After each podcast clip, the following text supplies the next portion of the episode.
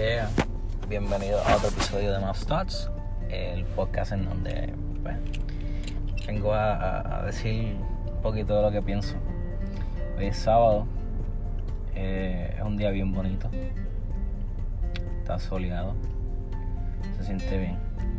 Estoy aquí esperando para comer en el parking de Church y nada, tengo un par de cositas en la mente.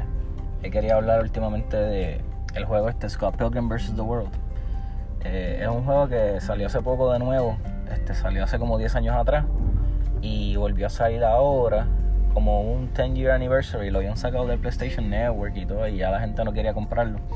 Y, o no, en buste, la gente lo quería comprar, pero había un licensing issue o algo así y no, no lo pudieron tirar por como 10 años. Entonces lo tiraron ahora y, y ahora se puede jugar de nuevo. Ya yo lo jugué, lo pasé Está bueno, está bueno, es un buen juego. Es como que un beat em up así old school, como en este, los arcades, super chilling.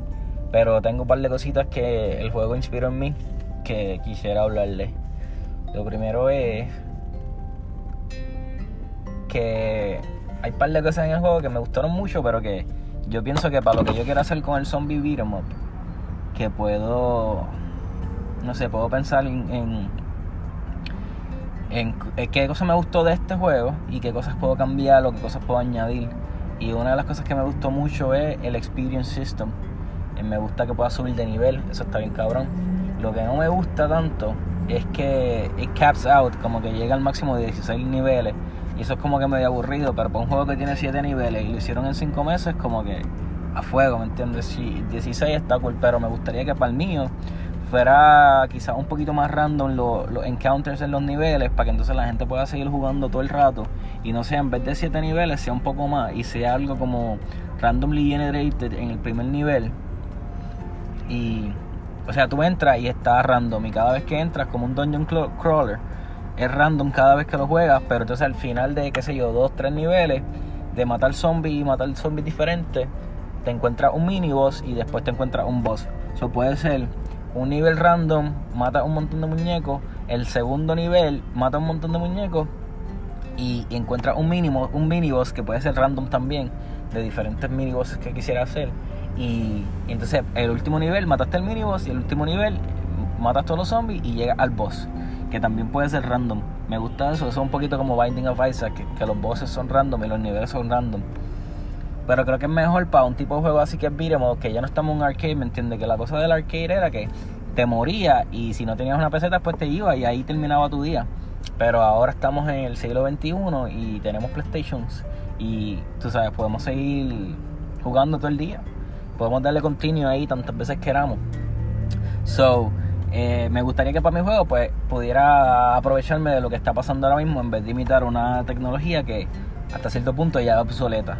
So, pues, Porque no hay un, cartucho ni nada que tú tengas que ponerle un, una peseta para jugar en PlayStation. So, pues, pensaría que eso es la mejor opción de hacerlo. Hacerle un poquito más random el beat'em up y que tenga voces que sean random y mini voces que sean random. Pero la misma estructura de niveles para que la gente sepa, yo entro aquí y salgo acá y voy a pelear mi voz como Zelda, voy a pelear mi mini boss y voy a pelear mi voz y me voy a ganar algo nuevo. Eso sería cool también, equipable items, cosas que le den al, al jugador como que un, un, reward por haber pasado esa tabla. Que casi nunca pasa, ¿me entiendes? Y mucho menos aquí en Scott Pilgrim vs. The World, como que no hay tanto reward más que simplemente pasar la tabla. Que está cool, pasé la tabla, pero me gustaría que en el mío, pues tú pases la tabla y te dé algo, porque eso era lo mejor de Legend of Zelda. Que tú pasabas la tabla y te encontrabas un ítem o algo y te lo daban. Y podías seguir jugando, pero ahora eran más fuerte que antes. Entonces el hecho de que pasaste la tabla significaba algo. ¿Entiendes? Significaba algo. So, eso quiero que, lo, que la gente lo haga. Entonces, me gustaría que los controles sean súper básicos, super beat'em up, que tú le das a la A y le dé puño, a la B le da patada y la combinación de eso, pues mata a los zombies y tienes combo. Pero, porque eso, eso se supone que ayude a que la gente, si es simple, eso ayuda a que la gente alrededor que está viéndote jugar el juego pueda jugar también. Y eso es lo que uno quiere en un beat'em Sería bueno que fuera multiplayer, que todo el mundo pudiera jugar sentado en el sofá o por internet, los dos serían perfectos. Este, pero nada, eso es algo que he estado pensando así de Scorpio vs. The World. Tengo otras cosas que quiero decir, pero por ahora yo creo que eso es todo y hasta ahorita cuando vaya a dar otro entry en esto.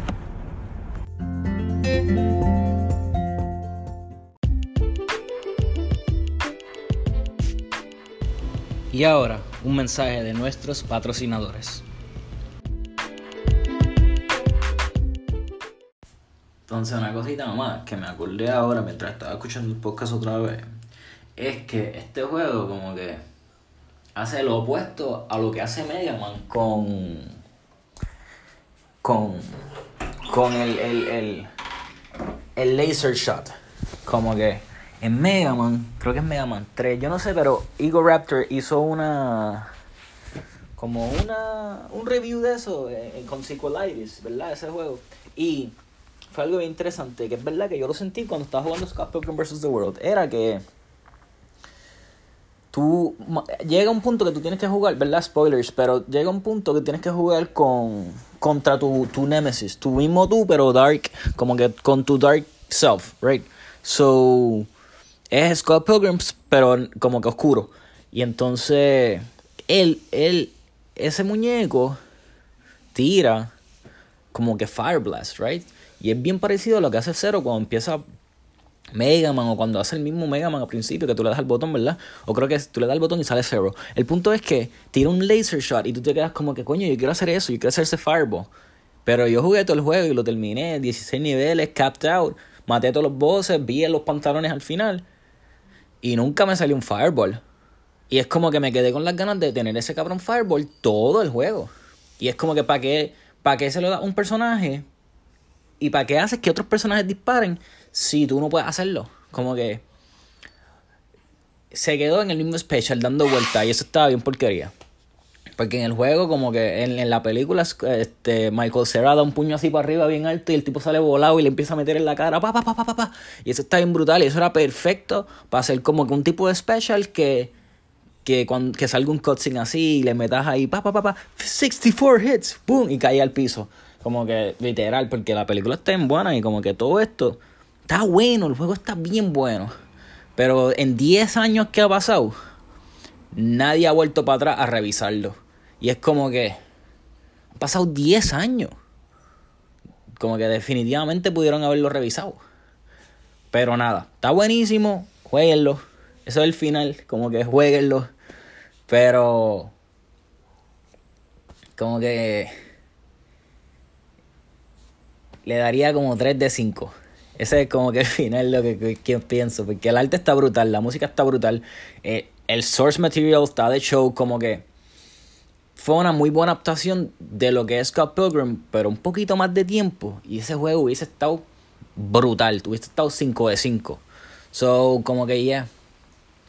Nada, como que me siento un poco triste porque este sea mi review porque estuve esperando un montón de tiempo para poder jugarlo porque yo lo jugué cuando chiquito. Entonces como que cuando chiquito era wow that's awesome pero era lo único que yo había visto como un juego así tan brutal. So ahora que he jugado muchas más cosas he visto muchas más cosas soy game developer y hago juegos este y aplicaciones y cosas pues como que tiene otro flow. Y entonces pasé todo ese tiempo esperando los juegos y me quedé con las ganas. Y fue como que ah. por 15 pesos como que lo va a hacer como en dos días. So, eso es lo que digo. Pero por todo lo demás, es un juego que, bueno, como que los 15 pesos para la música, la inspira el, arte, eh, el source material, si te gusta Scott Pilgrim, es algo bueno para tener. Me hubiese gustado tener un CD, ¿verdad? Sí, como, como los cómics y todo, pues tener un CD, eso hubiese estado cool.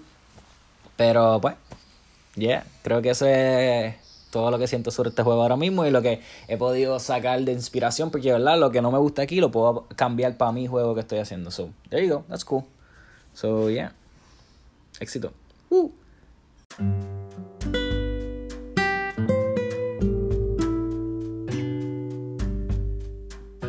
¿Estás buscando arte original para tu próximo proyecto? Ya no busques más. Maps Arts tiene lo que necesita. Diseños para ropa, logos, caricaturas, animación si es creativo, MapsArts lo tiene resuelto y con nuestro proceso único de producción no corres riesgo, eficiente y profesional. Arte de calidad es lo que MapsArts te promete. Escríbenos hoy para una cotización a www.mapsarts.wordpress.com.